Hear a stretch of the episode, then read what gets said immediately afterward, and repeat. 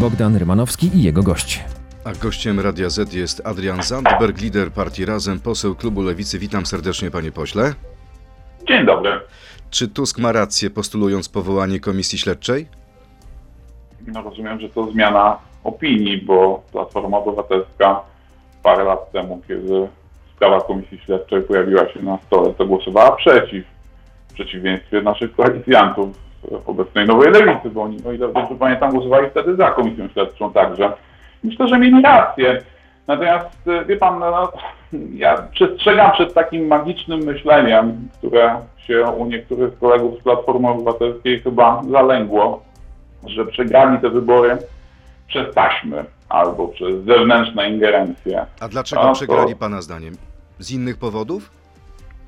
Ludzie byli rozczarowani tym, jak wyglądały rządy Platformy w jej drugiej kadencji. Byli za- rozczarowani niedotrzymanymi obietnicami, ale też jakością życia. Byli rozczarowani wysokością płac. I to był powód, dla którego Platforma traciła. E, I myślę, że, ale ja myślę, że to jest dzisiaj tak naprawdę już w dużym stopniu rozważania raczej dla historyków niż dla polityków, bo rozmawiamy o dosyć zamierzchłej przeszłości. Ja rozumiem, że jeśli ktoś tę władzę stracił te, te 7 czy 8 lat temu, to, to, to uważa, że to był ten najważniejszy moment w historii Polski i chce do niego myślą wracać, ale ja bym chciał, żebyśmy raczej zajęli się w końcu tym, jak ma wyglądać Polska za rok, a Czyli nie pana zdaniem tego, ten powrót do przeszłości 2008. Pana zdaniem ten powrót do przeszłości nie pomoże opozycji w wygraniu wyborów? Nie pomoże Platformie? Panie redaktorze, tutaj nie jest kwestia pomagania w wygrywaniu wyborów, tutaj wystarczająco wiele pomaga Prawo i Sprawiedliwość. Prawo i Sprawiedliwość swoją nieudolnością, Prawo i Sprawiedliwość tym, e, jak wewnętrznie skłócone w tym momencie nie potrafi w sensowny sposób prowadzić e, polskiego państwa i to ludzie widzą i przecież od kilkunastu miesięcy nie ma takich badań społecznych, które dawałyby PiSowi szansę na utrzymanie władzy. No, PiS się kończy, tak? I tak naprawdę dzisiaj jest ciekawsza rozmowa niż rozmowa o tym, jaki będzie ostateczny rozkład głosów za rok, jest taka, co z tą władzą trzeba będzie zrobić, żeby po PiSie posprzątać. To znakomite pytanie. w końcu rozmawiać. To znakomite pytanie, zaraz y, przejdziemy do tej sprawy, ale kończąc ten wątek afery podsłuchowej, czy uważa pan, że takie myślenie, taka diagnoza, że Rosjanie zainstalowali właśnie przez te taśmy, używając tych taśm w Polsce rząd, który potem pomógł przekazać Ukrainie czołgi, które walczą z Rosjanami, y, to jest logiczne rozumowanie, czy, czy nie? Panie redaktorze, ja myślę sobie, że mieliśmy do czynienia z kompromitacją polskich służb. I to jest jasne. A kto za I- nią odpowiada? No odpowiada za nią ten, kto stoi na czele ówczesnych, kto stał na czele ówczesnych służb. To też jest jasne. Natomiast e, myślę, że dzisiaj bardziej mnie znowuż interesuje to, w jaki sposób zwiększyć dzisiaj odporność polskiego państwa na tego typu zewnętrzne manipulacje, jeśli faktycznie o nich dochodziło. Natomiast e, myślę, że ro- snucie takich rozważań w studiach radiowych jest w tyle bez sensu, że tutaj robotę do wykonania mają raczej członkowie Komisji do Spraw Służb Specjalnych. To kończymy ten wątek. Zagłosuje pan za komisją, czy, czy będzie pan przeciw? Tak, oczywiście, że tak. Natomiast e, nie przypisywałbym jej jakiejś e, magicznej roli w e, tym, co wydarzy się na przestrzeni najbliższego roku. Panie pośle, Donald Tusk powiedział niedawno, że jak zdobędzie władzę, to właściwie z dnia na dzień załatwi środki na polskie KPO. Czy e, pan również uważa, że będzie miał taką moc? No to nie jest takie proste. Europa tak nie działa, zwłaszcza Europa, w której Angela Merkel nie ma już pełni władzy.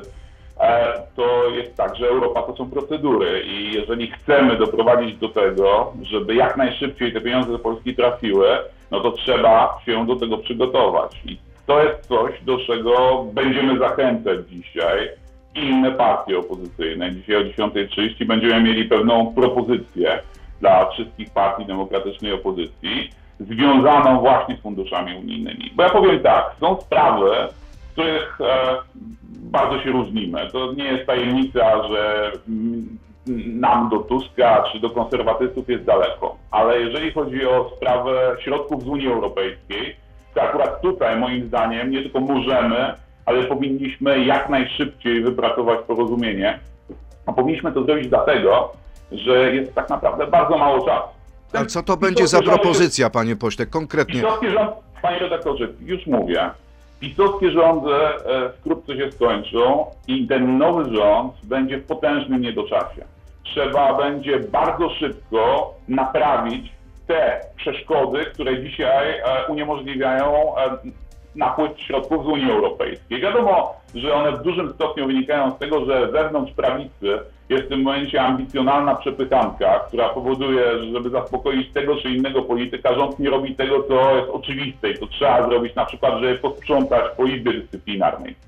Ale to nie jest tylko ta kwestia. Ale co będzie w tym kilka- pakiecie? Czy to będą propozycje To są- dla Brukseli, czy to będą propozycje dla opozycji?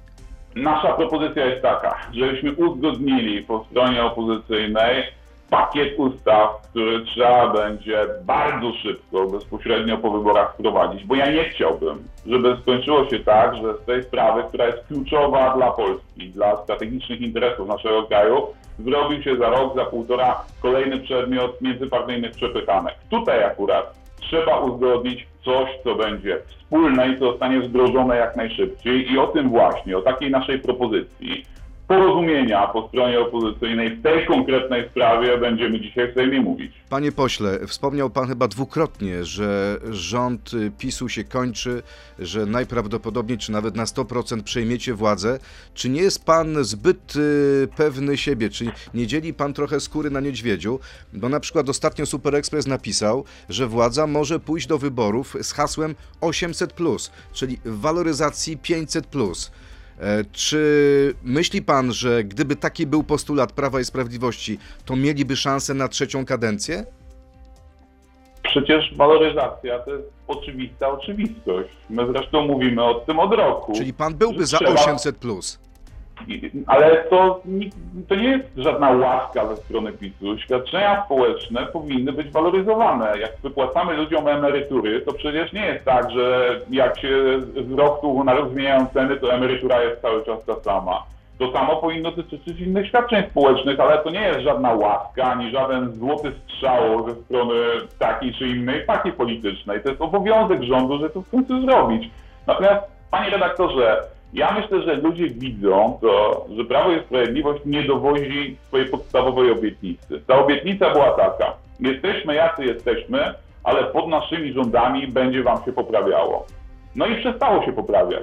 Przestało się poprawiać, a ludzie poza tym widzą, że najzwyczajniej w świecie Prawo i Sprawiedliwość e, wielu z tych rzeczy nie dowozi, dlatego że jest nieudolne. Tak? No to jest kwestia węgla. Tak? Ale gdyby padła taka propozycja, podobno są takie spekulacje, ma to już y, y, pojawić się na wiosnę przyszłego roku, że w Sejmie będzie ustawa o waloryzacji 500, plus, na przykład do wysokości 800, plus, jak pan by zagłosował, jak zagłosowałaby lewica? No ja nie mam wątpliwości, że te świadczenie trzeba zwaloryzować. Tak jak, jak zresztą pan wie, że ja jestem pragmatykiem. Jeżeli przychodzą propozycje rządowe, które mają ręce i nogi, to ja nie jestem na nie, bo nie. Jeżeli one mają sens, to je popieram. I jeżeli chodzi o waloryzację świadczeń społecznych, to dokładnie w taki sam sposób będziemy postępować. Natomiast, więc to jest dla mnie oczywiste. Zresztą, jak pan wie, ja ten postulat już wiele razy zgłaszałem. No jak coś zgłaszam, to to popieram. To chyba oczywiste. Czyli tutaj jest pan No. konsekwentny. Okej, panie pośle, w tym momencie przechodzimy do tak zwanej krótkiej piłki. Pan ma możliwość odpowiedzi tylko i wyłącznie tak albo nie. Wobec tego, jeśli pan pozwoli, zaczynamy. Wolę czytać książki Karola Maja niż dzieła Karola Marksa. Tak czy nie? Nie. Nie. Partia Razem skazana jest na koalicję z Biedroniem i Czarzastym, bo samodzielny start partii zakończy się klapą. Tak czy nie? Nie. Nie. Chciałbym być w jednym rządzie razem z Barbarą Nowacką. Tak czy nie? To zależy od tego, jaki to byłby rząd. Ale tak czy nie? Ale to, panie redaktorze, jeżeli miałby to być rząd z Barbarą Nowacką i Krzysztofem Bosakiem, to z pewnością nie. Jeżeli miałby być rząd z Barbarą Nowacką i Robertem Biedroniem, bardzo chętnie. Premierem przyszłego rządu opozycji powinien zostać Donald Tusk. Tak czy nie? Nie sądzę, żeby tak się wydarzyło. Czyli nie. Panie redaktorze, o tym, jaki rząd powstaje, decyduje taka większość, jaka się kształtuje po wyborach. Ja nie sądzę, żeby była to absolutna większość Platformy Obywatelskiej. I ostatnie pytanie, czy doradziłby pan Jerzemu Szturowi, aby przesiadł się na rower, tak czy nie? Myślę, że komunikacja publiczna w tej sytuacji jest optymalnym rozwiązaniem.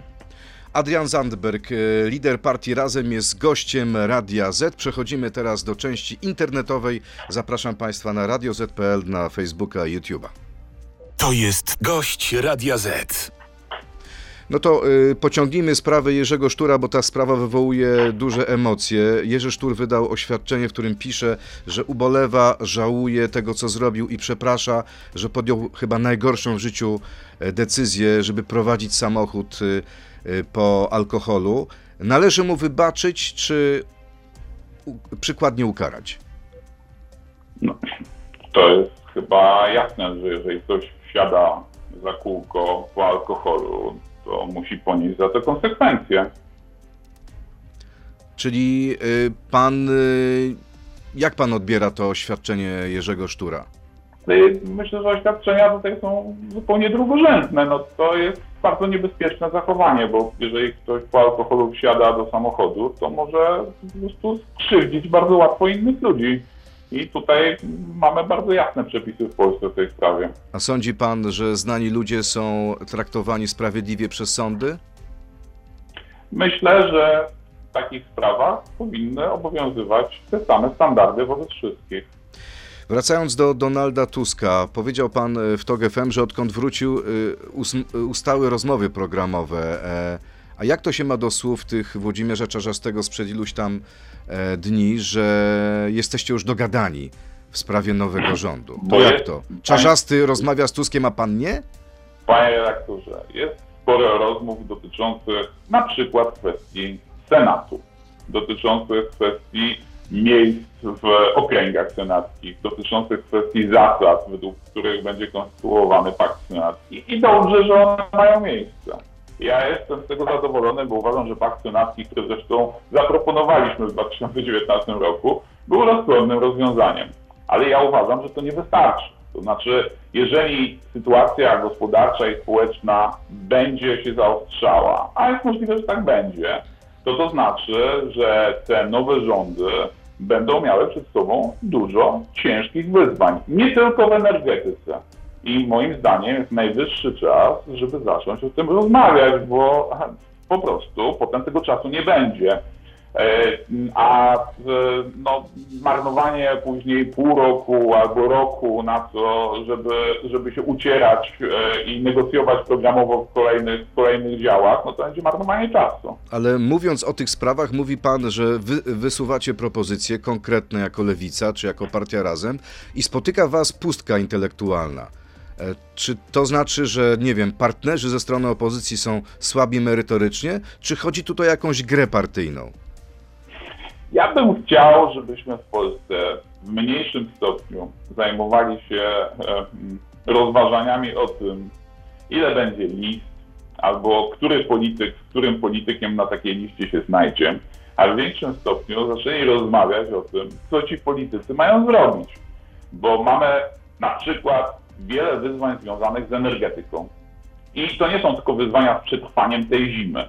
To jest na przykład kwestia zabagnionych sieci przesyłowych, których przez lata żeśmy nie rozbudowywali i które dzisiaj w dużym stopniu blokują nam możliwość przyspieszonej transformacji energetycznej. Grozi nam blackout kwestia- pana zdaniem z tego powodu? Moim zdaniem e, blackout w Europie może się wydarzyć wtedy, jeżeli będzie w Europie za mało solidarności, międzypaństwowej solidarności. To jest główne zagrożenie. Natomiast jeżeli mówimy o sieciach, no to to jest e, dla nas tak naprawdę coś, co nas trzyma w e, blokach startowych, jeżeli chodzi o transformację energetyczną w wielu sprawach. Jest kwestia decyzji i wdrażania jak najszybszego decyzji, jeżeli chodzi o energetykę jądrową. Jest e, kwestia której szczęśliwie wydaje się, się zgadzamy, czyli energetyki wiatrowej, ale też konkretnych rozwiązań, żeby przyspieszyć rozbudowę energetyki wiatrowej. To są sprawy, w których powinniśmy, moim zdaniem, już dzisiaj uzgadniać rzeczy, które będą przyjmowane na pierwszych posiedzeniach Sejmu. Dlaczego to się nie dzieje pana zdaniem? Dlaczego? Ja powiem tyle. My na lewicy, jak pan wie, konsekwentnie, miesiąc po miesiącu organizujemy konwencje, na których przedstawiamy nasze propozycje. I to są propozycje, które mają często charakter już gotowych ustaw. Jeżeli pan pyta, dlaczego nie robią tego nasi konkurenci po demokratycznej stronie, inne partie polityczne, no to myślę, że ja jestem tutaj złym adresatem pytania. To trzeba zapytać ich, a nie mnie. Ja natomiast nie widzę powodu, nie widzę problemu, żeby rozwiązania, które dzisiaj proponuje Lewica, zostały przyjęte także przez innych. Okej, okay, możemy tak zrobić, tak, że Lewica będzie to wnosić, wszyscy inni będą się zgadzać. Ale chciałbym, żebyśmy to już dzisiaj zaczęli ustalać, tak, bo tego czasu nie będzie dużo w chwili, kiedy trzeba będzie brać odpowiedzialność za rządzeniem. I co, się stanie, I co się stanie, jeśli nie do, dojdzie do e, tych rozmów programowych przed wyborami, a przejmiecie władzę? Wtedy będzie problem, bo tak naprawdę za pół roku, za rok możecie ją oddać? Panie redaktorze, ja nie jestem wróżką, więc proszę mnie nie pytać o to, co wydarzy się za dwa lata. Ale to pan powiedział, lata, że nie lata, będzie tak, nie, że jak przestanie nie... rządzić PiS, to nagle będzie dobrze w Polsce. No, to jest, oczywi- no, to jest rzecz oczywista, to znaczy jest wiele rzeczy, które trzeba będzie zrobić po prostu, niezależnie od tego, czy PiS tę władzę, kiedy ten PiS tę władzę straci, tak? Natomiast e, mm, pan mnie pyta o to, jak to wygląda, jeżeli chodzi o możliwe o zagrożenie powrotem Prawa i Sprawiedliwości do władzy. Ja myślę, że PiS takim, jakim jest dzisiaj, już pewnie do władzy nie wróci, ale wrócić może coś zdecydowanie gorszego niż Prawo i Sprawiedliwość.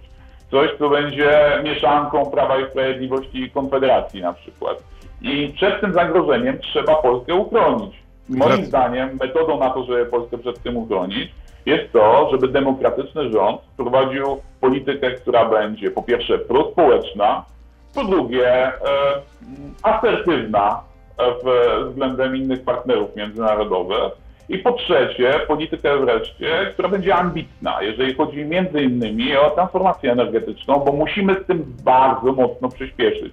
Asertywna wobec innych partnerów zmienia. międzynarodowych. O, o kim pan myśli? Podmiotowa. Wie pan, pan, jak pan wie świetnie, my jesteśmy formacją, która ma wielu przyjaciół w krajach europejskich, która w Europie czuje się dobrze, ale czujemy się tam dobrze także dlatego, że występujemy podmiotowo, to znaczy jeżeli coś nam się podoba, to to wspieramy.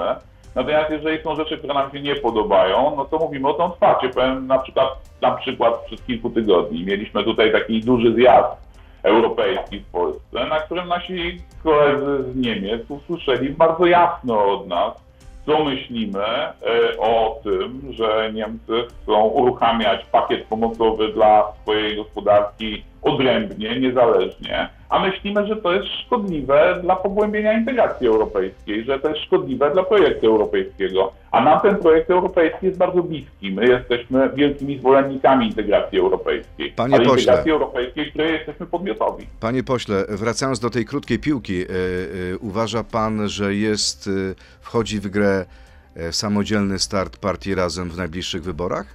Nie jesteście skazani na koalicję z Czarzastym i z Biedroniem? Jesteśmy oczywiście zawsze do tego gotowi, ale ja jestem zwolennikiem lewicowej listy.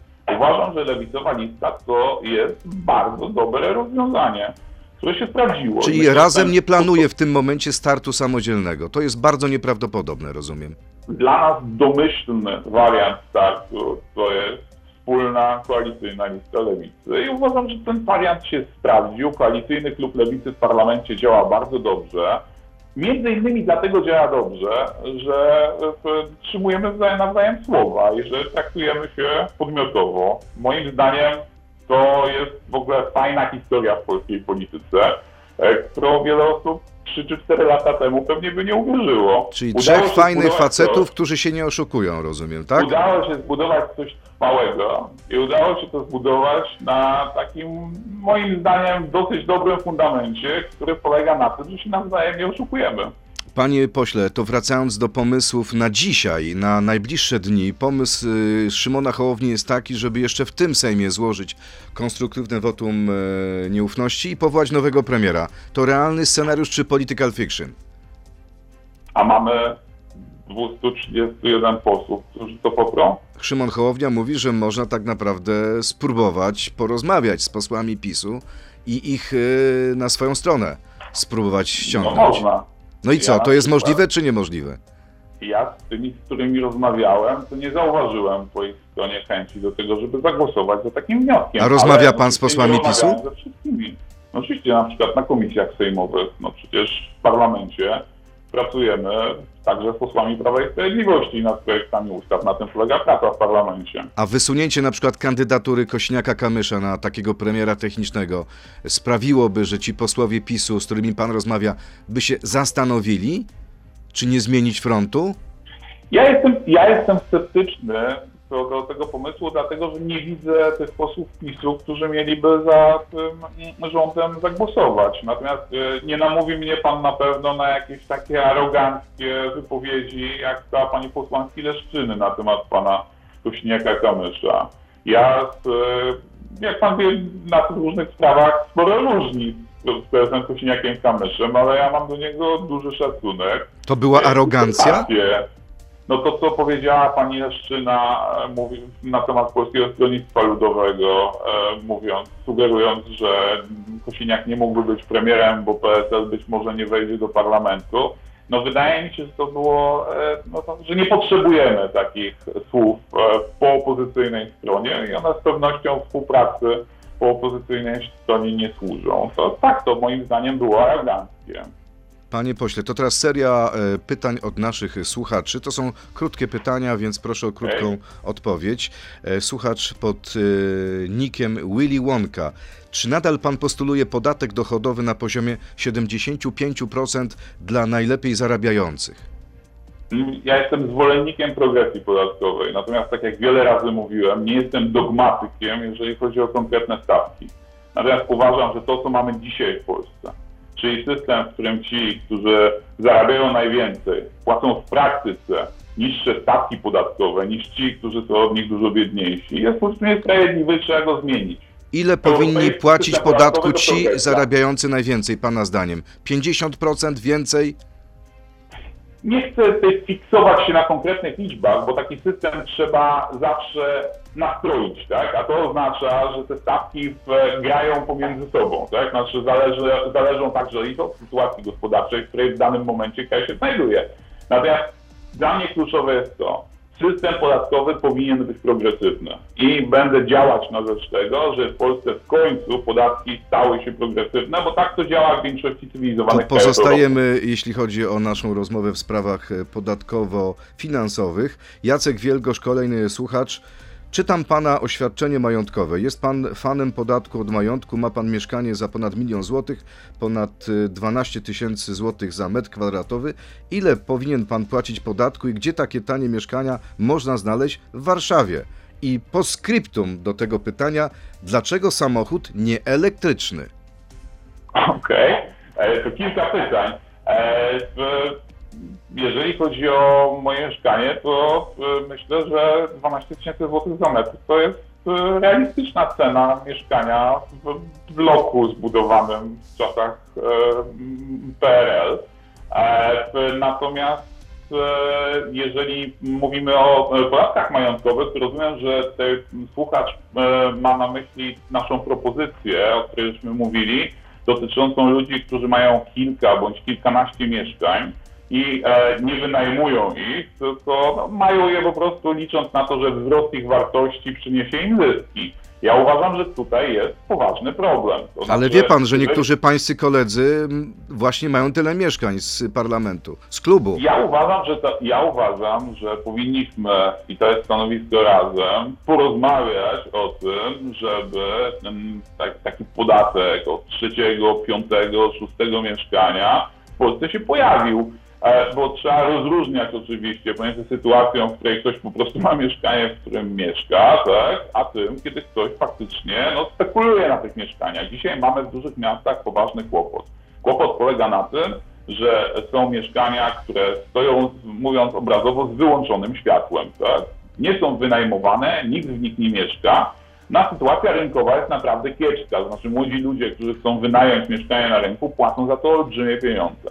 To jest oczywiście przede wszystkim konsekwencja tego, że Polska od lat nie prowadziła aktywnej polityki mieszkaniowej, czyli ani państwo, ani samorządy nie budowały mieszkań na wynajem. Panie chce pośle, jest jeszcze Mamy gorzej. program, żeby to zmienić. Jest jeszcze gorzej. Ja słyszałem ostatnio, że podobno jeden z bardzo bogatych funduszy inwestycyjnych wy, wykupił w środku Warszawy kilkaset mieszkań.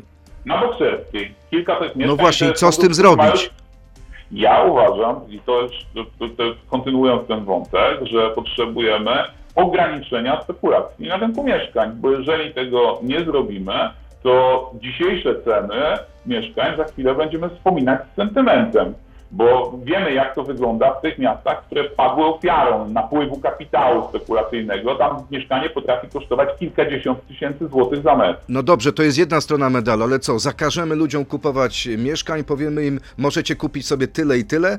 Damy im konkretną O, nie, nie, liczbę? Do, do, te, do tego służy, panie redaktorze, rozsądna polityka podatkowa. To, o czym mówiłem, na przykład opodatkowanie niewynajmowanych pustostanów, tak żeby ci, którzy mają mieszkania, nie zdejmowali tych mieszkań z rynku, bo to jest dzisiaj największy problem, tak? To znaczy, że mieszkania faktycznie, fizycznie istnieją, ale z tych mieszkań nie korzystamy, bo ktoś uważa, że bardziej mu się opłaca trzymać takie mieszkanie zamknięte na kłódkę i za rok odsprzedać je z zyskiem. No tylko tracą na tym wszyscy wokół i to przy pomocy rozsądnej polityki mieszkaniowej i podatkowej, w tym także właśnie tak zaprojektowanych podatków majątkowych, można byłoby zmienić.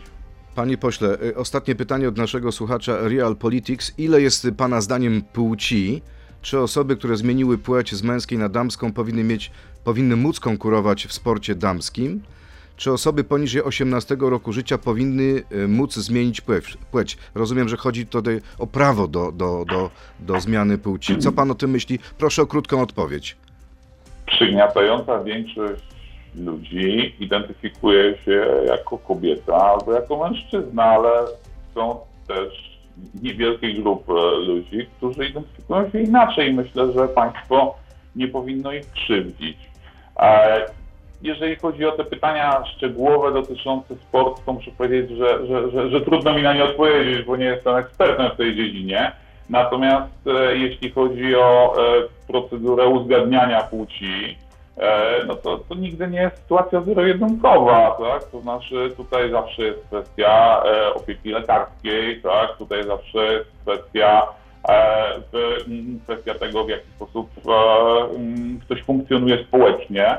E, I tutaj nie można tego podchodzić w sposób dogmatyczny, tutaj trzeba zawsze ludziom pomóc.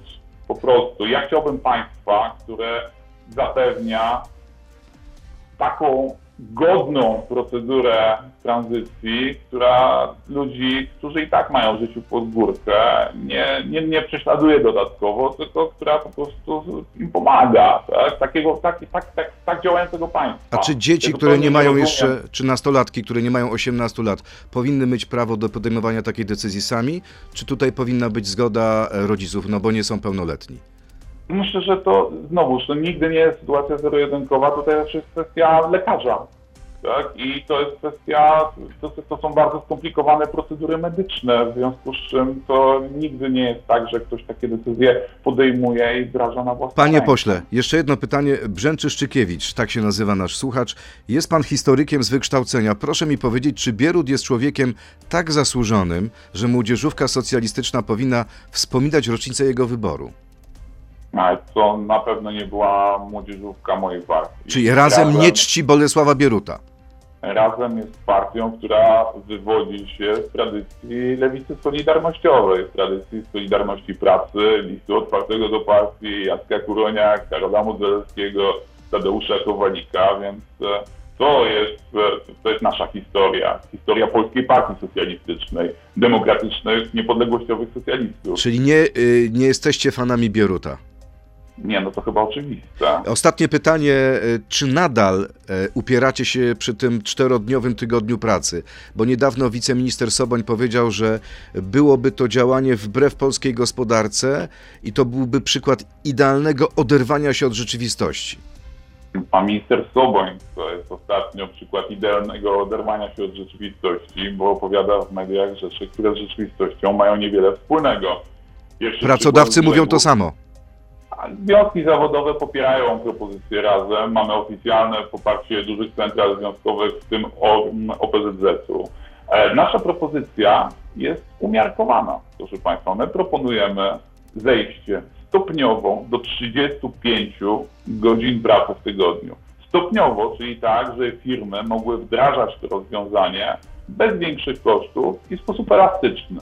Nasze rozwiązanie jest też elastyczne. My nie mówimy, że to ma być 4 dni w tygodniu, bo będą takie firmy, w których wygodnie jest tak zorganizować pracę, że to były 4 dni w tygodniu. Będą takie, w których wygodnie jest tak ją zorganizować, Rozumiem. żeby zdjąć po jednej godzinie Panie pośle, a pan ile pracuje w tygodniu?